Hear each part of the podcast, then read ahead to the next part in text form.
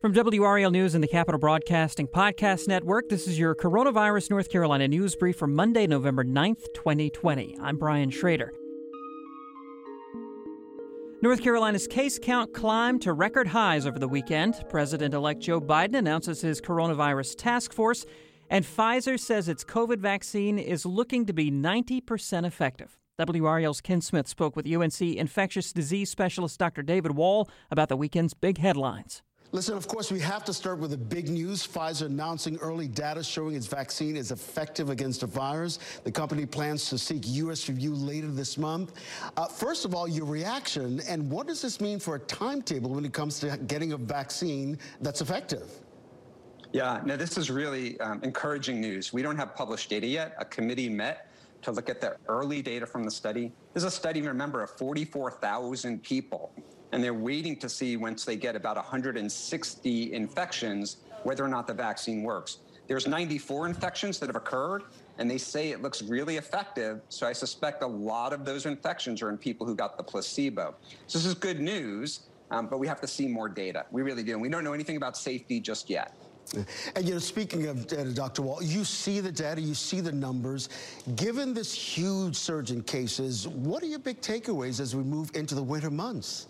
Yeah, this is really concerning. So we have more cases in North Carolina and, and across the country than we had a month ago and more than we had when we went into lockdown. So we're headed in the wrong direction. There's more people out there right now with COVID 19 than there ever has been before. So we can't let our guard down. We actually have to keep our guard up and maybe even keep it higher. You know, Dr. Wohl, when we look at Europe and a lot of European countries, they've implemented new lockdown restrictions. What can we learn from what's happening in Europe? Yeah, you know, they did a better job than we did at locking down in the beginning and curtailing those big surges, but they've pulled back probably too quickly. That's what we're learning. We've never really had the same sort of outcome here. We've never really locked down long enough. And then when we rolled back, we rolled back too quickly.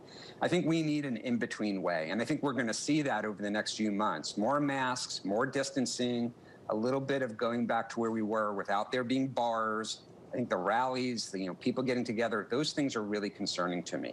You know, uh, when uh, President-elect Biden uh, was elected over the weekend, uh, there were a lot of uh, people getting into the streets, just like you mentioned, not social distancing. Some were wearing masks, uh, and that you say has to stop. Well, I understand why people want to you know get together. But this virus doesn't care what political party you're affiliated with. It doesn't care why you're in the street. I have to say that i was really heartened by seeing a lot of folks most everyone with masks on for some of the celebrations.